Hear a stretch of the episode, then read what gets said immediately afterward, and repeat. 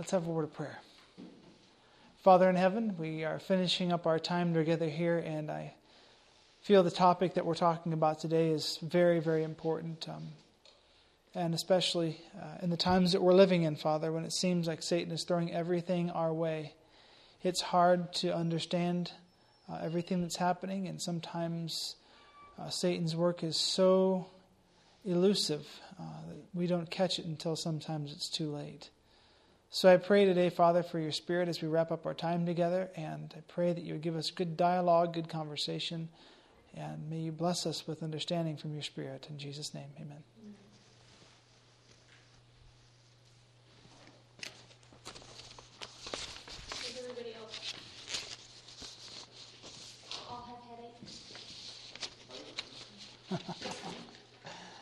All right. What's the t shirt say on the screen? All right. And so we want to put a little more in there. At the bottom it says, I hear you, God, but I'm not listening. You ever heard anybody say that? I hear you, but I'm not listening. Or talk to the hand because, you know, the face isn't hearing it, or however that goes. I think that oftentimes we treat God that way and we don't realize it. And especially as young people, when we get it in our hearts that, that we want something, when counsel is just hitting us in the face, when people are telling us what we need to do, when God is speaking through godly people, uh, trying to help us uh, stay away from that destructive path, we always say, or we sometimes say, I hear you, God, but I'm not listening. And maybe we're not saying it with our words, but maybe we're saying it with our actions. When I was um, BC before Christ, I was kind of saying those things. I, uh, I was hearing God speak to me, but I, I, turned him away. I was asking him to be the center of my life, uh, but in asking him to be the center of my life, I was still doing what I wanted to do in, in relationships. And, you know, he was there. I believe that he was listening, but ultimately he had to pull away because he couldn't bless that relationship that I was continuing to pursue. And so I think about what God has done and uh, being there for us and telling us he's listening even when we're not. But ultimately, at some point in time, if we keep rejecting and we keep rejecting, he pulls away because he's not in agreement with the things that we're doing. And so if he's not in agreement with the things that we're doing, uh, he'll pull away. And the thing that happens to us is that there's an increase of pain, an increase of suffering when the results finally set in from the bad uh, decisions that we make. And so, oftentimes we have this in our hearts I hear you, God, but I'm not listening. And we're telling people we're listening and we, we want to listen to God. We're telling God, yeah, I hear you, but our actions are saying something else. Um, without the grace of God, there is no possible way to have a good relationship. Do you believe that? And the only way to have the grace of God is to say yes to Him and, and to continue to listen and follow the counsel that He gives. I get um, people who ask me things all the time where I work, and it's probably the same for Matt. They always have questions for you as a teacher or as a leader. And sometimes they'll come and ask you, What should I do in this situation? or What should I do in that situation? And you tell them exactly what they need to do and what they need to consider. And they hear you and they say yes, but they'll go right out and not acknowledge anything that you just say to them. And then the results of their bad decisions take place, and they come back and say, Oh, this happened, and I wish it wouldn't have happened. And what do I do now? And my thought at that time is, Why do I want to tell you anything more when you haven't listened initially to the things that I've said? And it may seem kind of harsh, but at the same time, if people aren't listening, it's hard to continue to tell them things when they haven't taken those first few things and used what you've given to them. Does that make sense? Mm-hmm. And so God sometimes has to pull away to leave us to our own devices, if you will. We um, fall into bad relationships. We have uh, difficult times in those relationships, and then we're wondering why, and it's because we haven't listened to the counsel of God. Uh, in the Bible, we find that it teaches us God will not bless a relationship we've presumptuously entered into without His counsel and without His guidance. And we find this principle right here in Romans chapter 6, verses 1 and 2. It says, Shall we continue to sin that grace may abound? What's Paul's answer? God forbid, he says, How shall we that are dead to sin live any longer in sin. And I think Paul is basically telling us that God cannot bless a relationship that's not consecrated to Him. If we're in a sinful relationship, Paul says, Shall we continue in that relationship expecting God to bless us? He says, God forbid. We're Christians. And if we're Christians, that means we've been delivered from a sinful lifestyle. That means we've been delivered from uh, maybe controlling, abusive, manipulative relationships, we don't have to be a part of those anymore because we've been saved by the grace of God. And if we've been saved by the grace of God, and we continue to do the things that we know aren't right, God has to leave us to the consequences of those things that we choose. And so in Romans chapter 6, verses 3 and 4, uh, is basically telling us that we've been born again. Why doesn't somebody read that for us, actually? Psalms, or Psalm, Romans chapter 6, verses 3 and 4. I think my head's a little bit groggy from all that good food. Romans chapter 6, verses 3 and 4.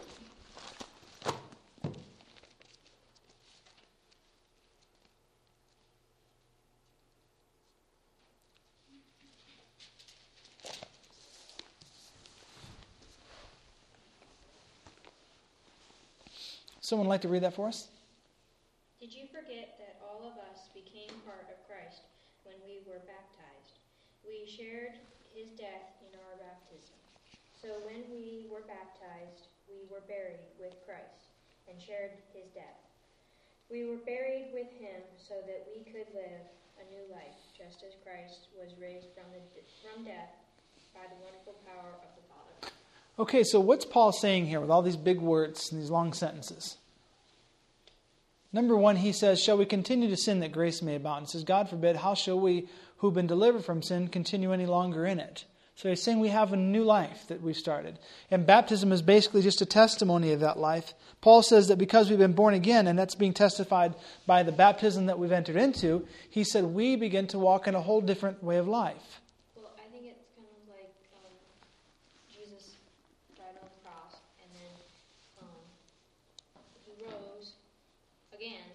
Mm-hmm. And so, in a sense, when we're baptized and we go under the water, all our sins are washed away. And when we come up, we're resurrected, a new person. Mm-hmm. Exactly. We're, we're new and different people completely. So long as we continue to study and strive to be. Okay, good. How many of you have been baptized in here today? Praise the Lord. Now, let me ask you have you continued in that relationship with Jesus? Yeah, um, the, the Bible teaches us, and we know that we're going to have some challenges along the way. We're going to do things that we probably shouldn't do. But there's forgiveness for that because Jesus gave his life uh, for those specific situations so that we could continue on in our Christian experience. But I'm thinking right now of a situation where we know better and we're continuing in a sinful situation that we shouldn't be in. And ultimately, we're walking away from the experience that God has given to us and that the baptism testifies of. And I wonder if anybody in here is like that today, where you were baptized, but maybe it just hasn't sunk in and you're off running and doing things, and you're involved in a whole different life that you really shouldn't be involved in. Just a thought, just a question. Because if you are, today's the day to return. Amen? Uh, Jesus promises us. It's not just some situation where, all right, I've, I've read the 28 fundamental beliefs and I've spent a lot of time in church and I go to, to juniors or whatever class it is that we go to, early teens or young adults, and I go there every single week and all these things makes me a good Adventist, so I'm good to go. That's not it. The Christian experience is way deeper than that. It's more than the 28 fundamental beliefs. It's more than hanging out with Seventh day Adventists. It's more than going to Sabbath school like we've been talking every seminar, it's all about having a relationship with Christ and staying in that relationship. And, and, like the Bible says, abiding in Him. The Bible says, He that abides in me and I in him, the same brings forth much fruit. For without me, you can do how much? Nothing. And that fruit that he's talking about is the fruit of, of a life that's been changed, and it hangs out there for all the people to see. When you drive by an apple tree early in the season, uh, how many apples do you see? None, right? But when it starts coming on, season hits, it's maybe August or September, at least that's the way it is for us on the West Coast. All of a sudden, we see, start seeing all of this red fruit growing on the apple trees out there, and then I know for sure what kind of tree that is. Initially, I may not know because there's no leaves on it, there's no fruit on it. I'm thinking hmm, maybe an apple tree, but maybe it's a nut tree, or maybe it's something else. When the apples come out, I know that it's an apple tree. Amen? Amen. And so when we're Christians and we're bearing fruit to God, people know that we're Christians. Our life reveals that. And so, if we can look at our lives objectively and we can say that there's fruit there, praise God. But if we look at our lives and we see that, that we're not bearing much fruit, then we need to really assess our experience with Him and kind of get back to where we need to be. And so, when we talk about fruit, um, spiritually speaking, in our lives, what, uh, what are some fruits that uh, might be revealed in our life that might be hanging on our human tree, if you will, to tell other people that we're Christians? None. We don't have fruit. Help me out here. What kind of things should people see hanging on our Christian tree or our, our life? What should they see? Kindness, Um, happy heart, happy heart. helpfulness, Okay.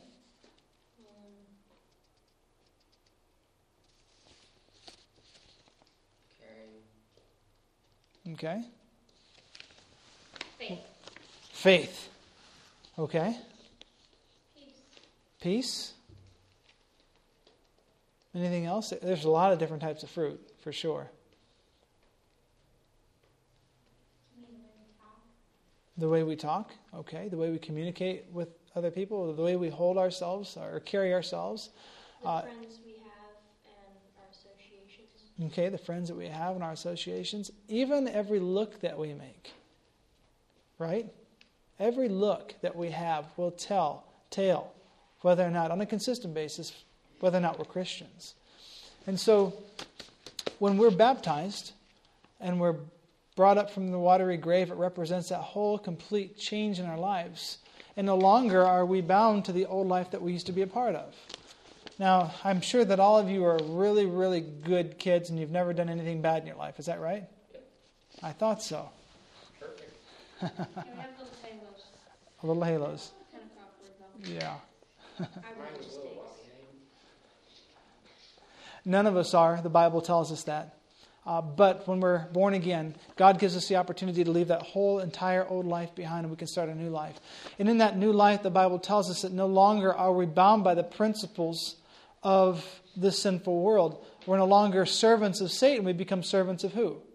God. servants of God. And as servants of God, we have the opportunity, the privilege, and we also have the responsibility of rightly representing Him in this world. And that's what this whole series of meetings is about, whether you're sitting with Wes, whether you're sitting with me or Marion, or whether you're listening to, listening to Matt speak, whoever's talking, whatever we're doing here, it's all about being a faithful witness for God before the world. And God tells us that once we're in that relationship with Him, we do not have to yield ourselves to the enemy. We yield ourselves to Him. People see the difference in our lives, and it has an impact on their life too. And so, when we think about this in the context of relationships, if we've been raised to newness of life, if we're no longer yielding ourselves to the enemy and to his sinful principles, and we're yielding ourselves to God, and the Bible says yielding ourselves to, to righteousness, to be servants of righteousness, then it should be telltale in our relationships that we're actually those servants of God. And what I see too often is that there are a lot of people who take the name of Christian, but when you look at the way they're interacting with each other, there's no Christian about it.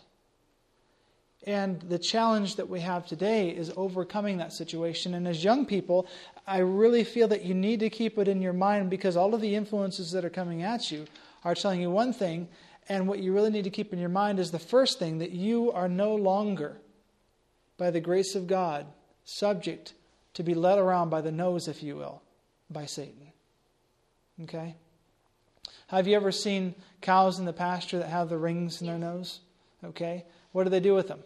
They lead them by them. Yeah, they put them in their nose, and then they put another clip on it, and they take the rope or whatever it is that they want to pull them around by, and they give a good yank on that, and the, and the, uh, the cow knows that it needs to follow, or the horse even, whatever it is that they're, they're pulling around. And Satan has too often done that for you and to, to you and to me. In our last seminar, we found that uh, Satan takes you and he takes me. He leads us into Uh, a relationship with him, if you will, or outside of Christ, and then he uses us against the kingdom of God, and he exults over them. He laughs at God and says, "God, haha, these people said that they were yours, but he's saying, or, but I'm telling you that they're really workers of mine." So the good news is we don't have to be there anymore. In Romans chapter 6, verses 13 and 14, if someone could read that for us.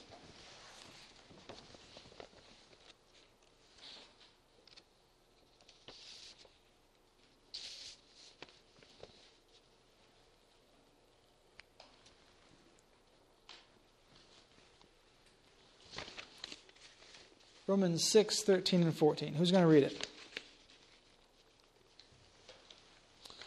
yield ye your members as instruments of uprightness unto sin, but yield yourselves unto God as those that are alive from the dead, and your members as instruments of righteousness unto God. For sin shall not have dominion over you, for ye are not under law, but under grace. Amen. So Paul's telling us that sin no longer has dominion over us because we're no longer Satan's servants, we're God's servants, very simply put. And so we do not have to yield to him, like I said before. And I want to bring it down to a practical level with, with uh, in the relationship, uh, at, from the relationship aspect of it all. You do not have to yield, especially young ladies, to any young man trying to coerce you or, or work you into a situation that you know you shouldn't be in. Amen? It'll happen. Someone along the way is going to appeal to you in some way, and it may be very forward or it may be very subtly, but at some point in time, more than likely, someone's going to approach you and try to get something from you that is not theirs. And one thing that you're responsible for is the way that you represent yourself to them. If you're in a relationship with Christ, there is almost a barrier around you in some ways, telling the other people, telling guys if you're girls and, and girls if you're guys, telling that other person that you are off limits. When a Christian is really in a relationship with God, God reveals through them his purity, his love, his simplicity, and people are drawn to them, but they're not drawn to them not, not normally in a, in a sexual way, if you will. Okay? They like what they see, but there's something different about it. They're not a worldly person. And people see that and they want that, but it's not necessarily uh, a situation where they're looking for something more than that. But if you're not representing God the right way, and you let your guard down, and it can even come down to the very clothes that you're wearing, okay? Even the perfume that you're wearing, the way that you wear your hair, the way that you walk, the way that you talk, the way that you look at people if any of these things that I'm talking about right now are not in harmony with the principles of God's kingdom, you're leaving yourself open to the attacks of the enemy. Does that make sense? Yeah.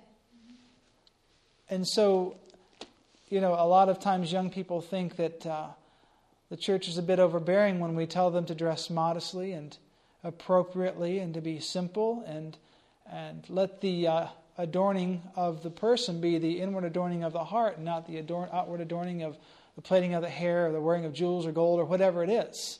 Um, it's more important that you have that inward beauty, that natural beauty that comes from God, because it keeps you much more safe from all the promiscuity and the attacks and the advances of the enemy through the opposite sex. Okay? Now, if we were to read on here, in Romans chapter 6 verse 21 it says, "For then you were the servants of sin, for when you were the servants of sin, you were free from righteousness." Choosing a relationship that God has not ordained will only result in losing your salvation. And that's what Paul is basically saying here. It says, um, What fruit had you then? What fruit had you then in those things whereof you are now ashamed? For the end of those things is death. It's shameful to be in a bad relationship. It's shameful to you, it's shameful to God. And basically, what Paul is telling us is in that type of relationship, the only thing that we have to look forward to is death itself. And I can't underscore that enough that if we are in a bad relationship, we have not a great future to look forward to. Okay? Also, when I think about what God wants to do for us, even though uh, we're reading right now about all these principles and the things that we need to protect ourselves from, God also wants to give us the desires of our hearts. And if we're living according to His principles, if we're living according to His righteousness, if we've been baptized, we're, we're born again, we're living to newness of life, we put away all the old things, and we're new people, and we want to do new things for God, and we're trying to live a pure life with Him, God will give us the desire of our hearts if they're in harmony with His. And so if you ever think about being married, or even being in a relationship with someone, if you're in a relationship with God and you're praying about it, He's going to bring you to the right person. Do you believe that? He's going to unite you with just the one that He wants you to be with. But if we don't follow Him, if we don't submit to Him, He will even allow us to enter into a bad situation because He will not control the conscience. And it's a sad picture sometimes. God wants to give us the desire of our hearts, but sometimes we want to do our own thing. And God's appealing to us and He's appealing to us, but ultimately we tell Him no, and He says, All right, you know what? You're on your own. Kind of like what we read here in Hosea chapter 4, verses 17 and 18. It says, Ephraim has joined himself to idols, leave him alone. God was appealing to Ephraim uh, time and time and time again, but Ephraim kept uh, going into apostasy. The Bible says in verse 18 that he was in rebellion, and God finally says, Hey, listen, I can't force you to be in a relationship with me. I love you very, very much. And all throughout Hosea, he's talking to Ephraim in that way, with words of love and affirmation.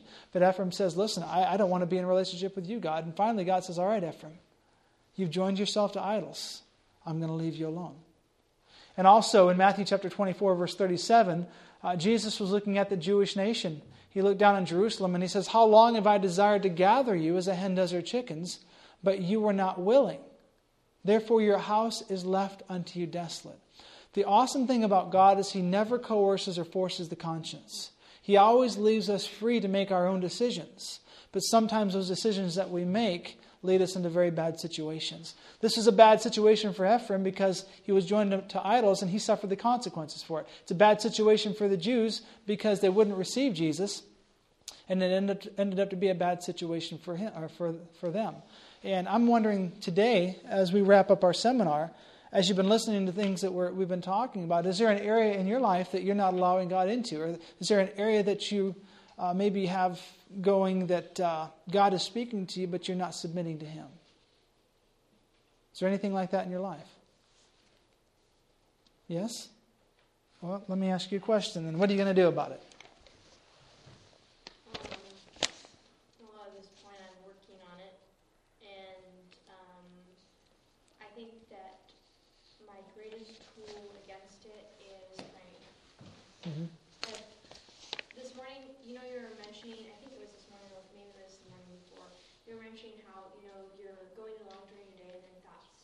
Mm-hmm. into your mind that you don't want there. And the best way to handle it is through prayer. Okay. All right. Praise the Lord. Anybody else challenged with that whole concept of uh, entering into bad situations we know that we shouldn't be in? And not doing anything with it right now. Ultimately, even though God said these things to these people, it didn't mean that he didn't love them, okay? And when we do things that aren't right, when we enter into relationships that aren't good, God still loves us. It's just that He has us deal with the consequences that come from those bad decisions. Now, let me ask you a question again. Does God allow those consequences for our harm or for our good? For our good. Good. How so?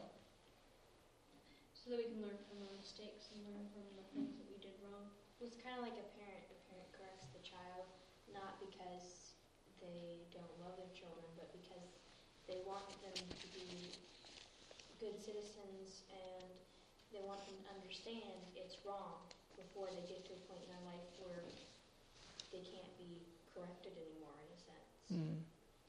Okay. God longs for us to be his witnesses. Okay?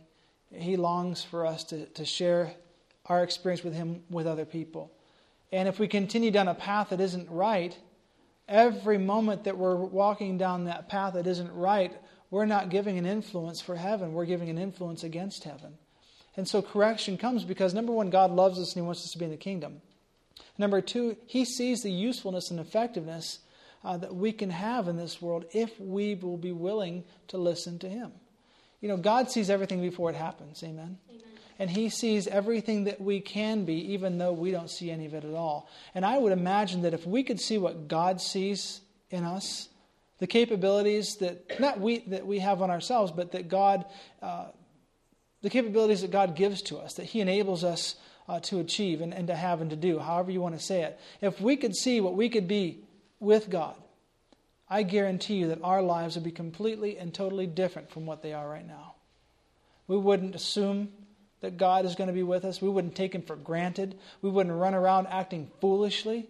And talking about things we shouldn't be talking about, shouldn't be hanging out with people we shouldn't be hanging out with, if we saw ourselves the way that God sees us and the way that He wants us to be, our lives would be completely different. We wouldn't be hesitant to go out and share our faith with somebody else.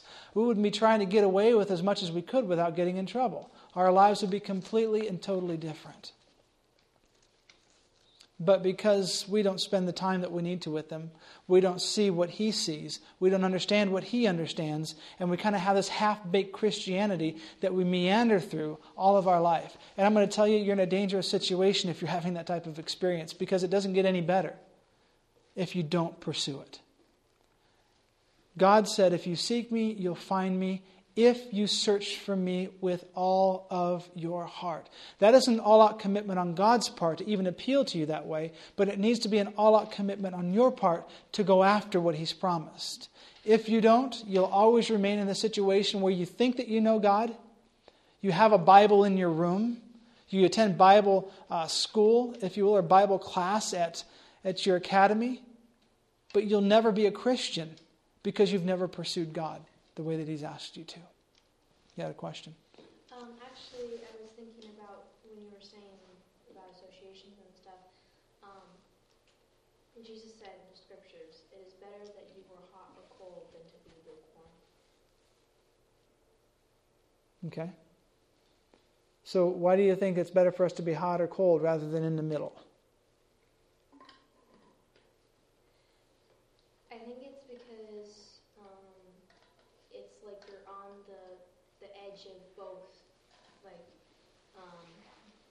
Being conservative and doing things you shouldn't.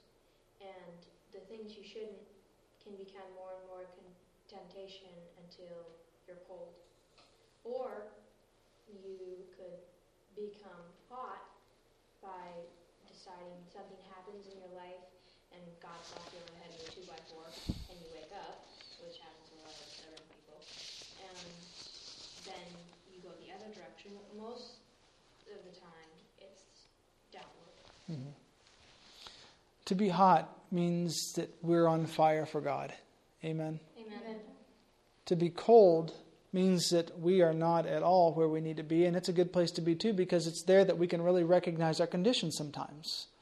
But to be in a situation where we're terribly comfortable and we don't see our need is the most dangerous position to be in because we don't see our need for God, yet we think that we're okay.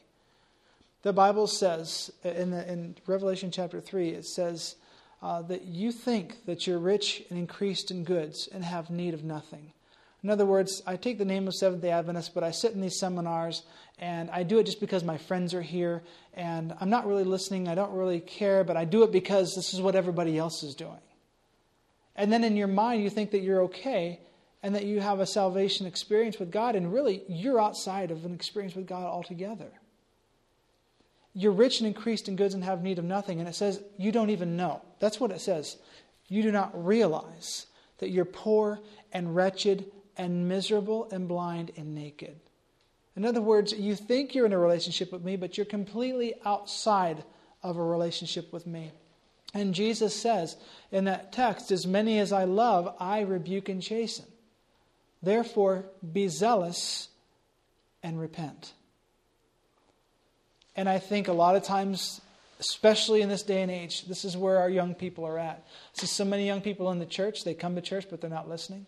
They hang out in little groups in the hallway, uh, doing their thing. I barely see them cracking their Bibles to know more about the God who's made them and created them.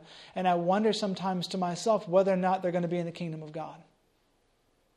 And it saddens me to think that that they're right there. I mean, they're right in God's house. They're in the very presence of God on Sabbath, and they don't even realize it.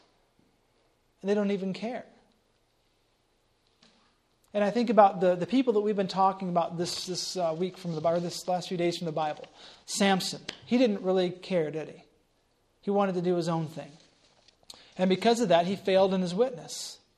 And I think of the Jews. The Bible says that Jesus came unto his own, but his own didn't receive him. Have you read that before? It's in John chapter 1. Let's take a look at it real quick.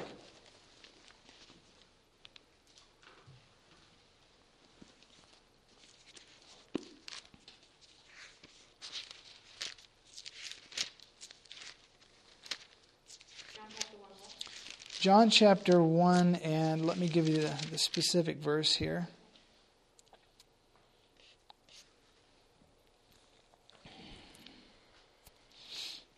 Uh, we'll start reading in verse 4. It says, In him was life, and the life was the light of men. The Bible calls Jesus the light of the world. And it says, And the light shines in the darkness, and the darkness comprehended it not. And there was a man sent from God whose name was John.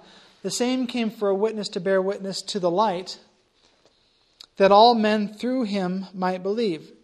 And it says that John wasn't that light, but he was sent to bear witness of that light. We know that Jesus was the light. In verse 9 it says, That was the true light, which lights every man that comes into the world. And then in verse 10 it says this He was in the world, and the world was made by him.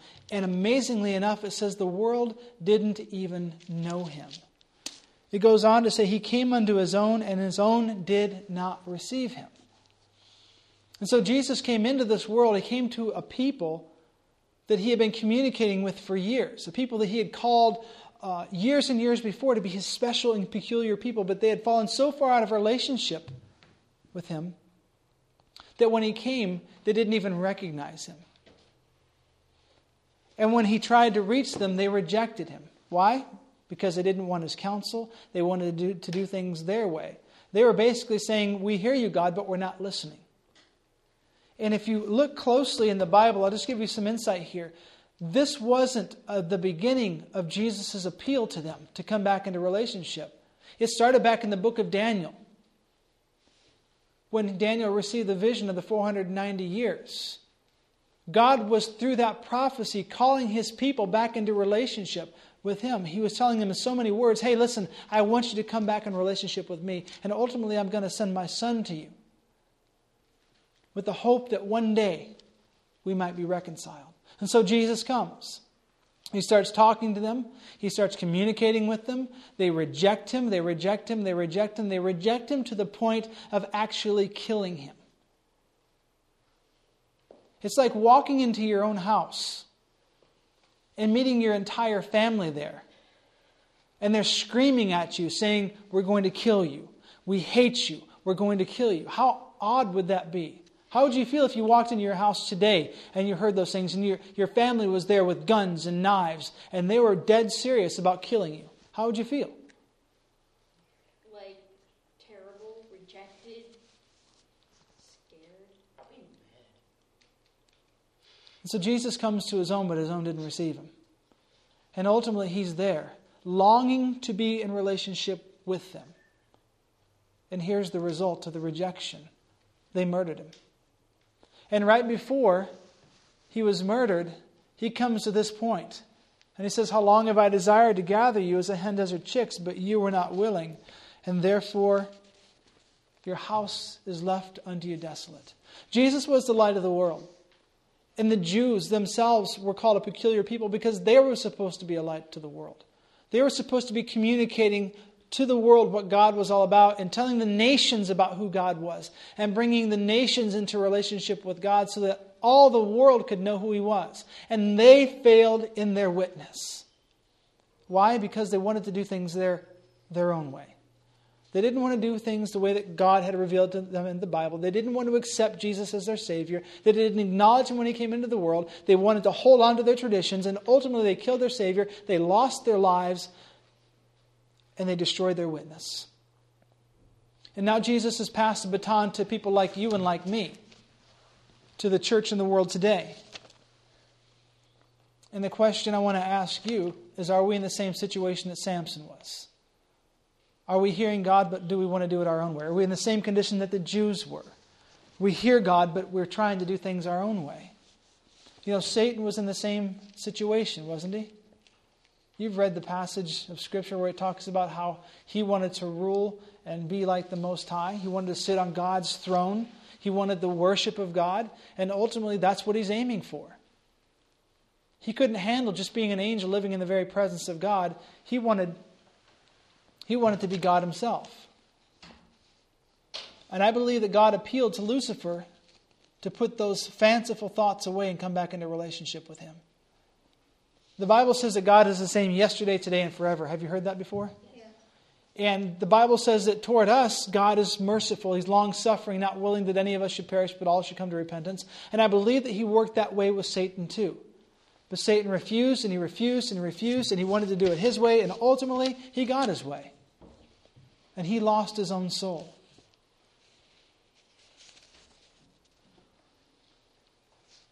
And this is the danger of not receiving the counsel of God and doing things our way. The danger is that we'll fail in our witness and we'll actually lose our lives. The Bible talks about the results of doing things our own way. And if you look with me Romans chapter 1, verses 17 through 24. Romans chapter 1, verses 17 through 24.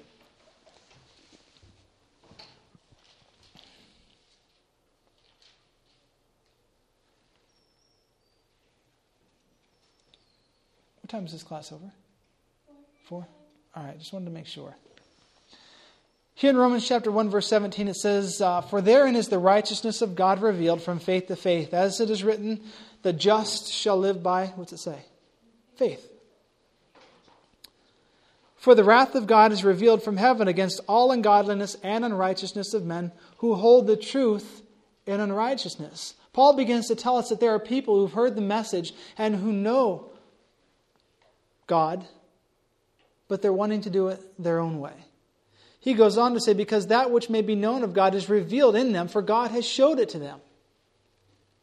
For the invisible things of Him from the creation of the world are clearly seen, being understood by the things that are made, even His eternal power and Godhead, so that everyone is without excuse.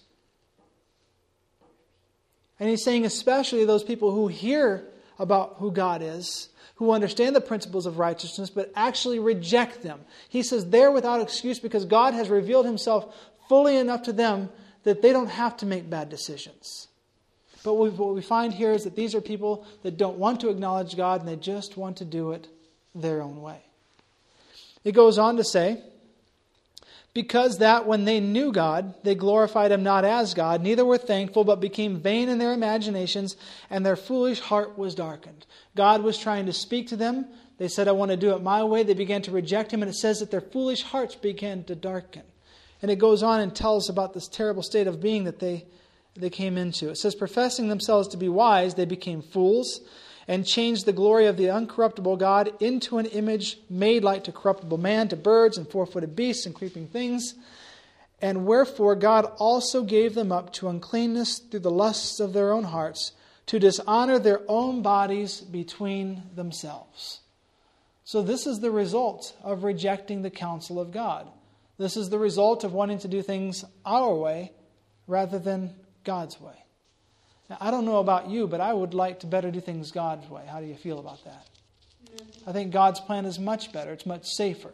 You know, it says here that they gave themselves up to dishonor their own bodies between themselves. That means, in some capacity, whatever Paul's talking about here, he saw human beings interacting in a very satanic way, dishonoring the bodies that God had given to them, and also defiling the minds that God had provided to them. And ultimately, it led them into a situation where they were deluded and out of harmony and out of relationship with Christ. And Paul says the only thing that you have to look forward to is the judgment of God. And now you know why it's so important to be in relationship with Jesus. God's desire for us is to be in an open and communicative relationship with you. That's what he wants, and that's what he's aiming for. In Proverbs chapter 2, verses 1 through 4.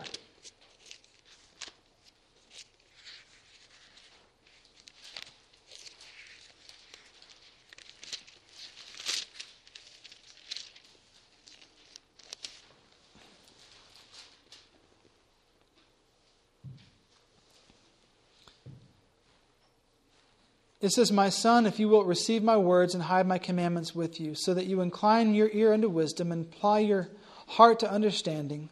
Yes, if you cry after knowledge and lift up your voice for understanding, if you seek her as silver and search for her as for hid treasures, then you shall understand the fear of the Lord and find the knowledge of God. Basically, when it comes down to it, what Solomon is telling us is that God is longing to be in relationship with us.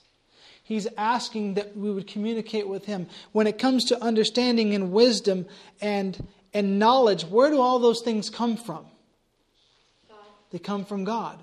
And so when God is saying, listen, I want you to listen to wisdom. I want you to get understanding. I want you to cry after knowledge. I want you to lift up your voice for understanding. What he's saying is, I want you to come and communicate with me because I want to communicate with you and I want to make sure that I give you everything that you need to give you safe travel through this life. And the knowledge and the wisdom and the understanding that God promises us here will safeguard us in any type of relationship that we come into. The only question that we need to answer is Is this book important to me? Will I receive it as the voice of God to my soul? Will I accept its counsel, or will I, again today, leave it on the shelf and not pick it up and go have a good time with my friends? I'll show up tomorrow, I'll come to worship, and then I'll go hang out with my friends. I'll get on my phone, I'll start text messaging, and I'll put this on the shelf. We can put this on the shelf, and put this on the shelf, and put this on the shelf. And when Jesus comes, it's still going to be on the shelf. And you, well, you'll have no excuse. That's what Paul tells us. I don't want to be in that condition. And I don't want any of you to be in that condition. And it's my heart longing today that not just a few of you would get it, but if you haven't been reading your Bibles, if you haven't been studying, if it's not important to you, that somehow God could change your heart and that you could be won back to the kingdom. Because I fear today, as I look around the room, that there are some of you who don't even know Jesus Christ. And you're going to lose your soul. In Proverbs chapter 3, verses 5 through 7, God counsels us to trust in Him with all of our hearts, to not lean on our own understanding but in every aspect of our lives, acknowledge Him. And He will direct our paths. Amen? Amen. If there's anything that I can share with you, it's that today. You may not know God, you may not understand Him, but today's the day to trust in Him. Today's the day to acknowledge Him, especially when it comes to your relationships, whether it's with guys and girls or whether it's with you and your girlfriends or, or guys and their guy friends. Acknowledge God in every aspect of your life and know that He will lead you safely through to the other side. And hopefully, by God's grace, you'll have a witness in the midst of all of this. Uh, stuff that's going on in the world and, and through the path that God is leading, and you can bring someone to the kingdom with you. Wouldn't that be great? Amen. I always tell people I do not want to be in the kingdom of heaven standing by myself while I watch these groups of people gather, maybe by the tree of life or by the river of life, or maybe by the lions that are gathered over on that hill, or the tigers gathered on that hill. Maybe there's a group over by Moses, and they're all talking about how, in some capacity, all of them were involved in the other's life and bringing them into the kingdom of God because they were all faithful witnesses, and their witness had an effect on somebody else's life, and that life had, effect, had an effect on another life, and it's just a chain reaction that brings this whole group of people together in heaven. It's going to be an, an amazing reunion. I don't want to be the person, and this person won't be there, by the way, but I don't want to be the person who would be standing there by themselves because they didn't share their life and their faith with at least one other person in this world. It's a final thought for you. It says, I've been shown the evil of these early attachments, talking about relationships between guys and gals, especially when a young man is away from, from the home roof and must select his companion without the discriminating eye of his mother. In other words, he's out there running around and he has no accountability and he's getting into relationships that he probably wouldn't be in if he could have counsel and good counsel. We find here that this may be a young man who's out doing things his own way and not listening to God's way. He says it's not safe for you to trust your own judgment. Early anxiety upon the subject of courtship and marriage will divert your mind from work and studies and will produce in you you and the one whom you flatter with your attention a demoralizing influence. She's saying, be careful. Don't get into relationships too soon. Don't move too quickly because it will divert your attention from the things that are necessary and it could actually have a demoralizing influence on you. And again, it could cause you to lose your own salvation. It says, There will be in you both a vain forwardness in manners, and infatuation will seize you both, and you will be so completely blinded in regard to your influence and example that you will, if you continue in your course you have entered upon, expose yourselves to criticism and demand that censure should be passed upon your course. The curse of God rests upon many of the ill timed, inappropriate connections that are formed in this age of the world. If the Bible left these questions in a vague, uncertain light, then the course that many, and I'm going to say many of you pursue, today are pursuing in their attachments for one another would be more excusable. But the requirements of the Bible are not halfway injunctions. They demand perfect purity of thought, of word, and of deed. We are grateful to God that His word is a light to the feet and that none need mistake the path of duty. The young should make it a business to consult its pages and heed its counsels, for sad mistakes are always made in departing from its precepts. And she says all that in a context of getting into relationships without the counsel of God and godly people. And so at the end of this seminar, I know that maybe you've heard some things that are kind of confrontational. I hope so. Uh, you guys are pretty resilient. I know how young people are. You're good to go for a while.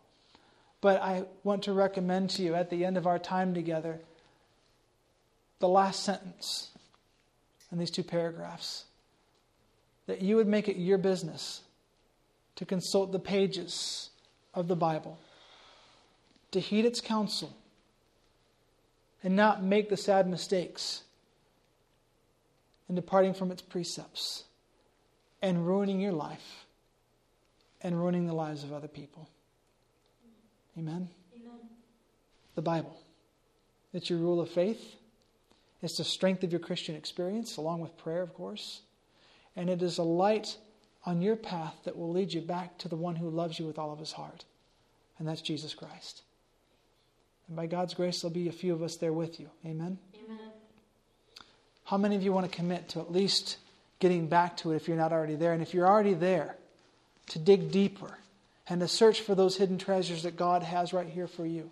How many of you want to commit to that today as we close? Amen. Let's pray. Father in heaven, we thank you so much for our time together again. And we're closing with this last seminar. And Lord, we have just been talking about the dangers and the realities of getting into wrong relationships and not following godly counsel. And there's so much more that comes after that, Lord, when it comes to courtship and marriage principles. And what you're telling us is that the relationship between man and woman is so incredible and can be so powerful, and yet it could be so dangerous. Lord, I pray for these young people as they've made some of them a commitment to study their Bibles um, more. I pray that you would give them the strength and the grace to dig in deep for themselves and for others so that they can come across on the other side and be ready when you come, Jesus, and live forever in the joys and the peace and the quietness and assurance of heaven. And Father, I pray this in Jesus' name. Amen.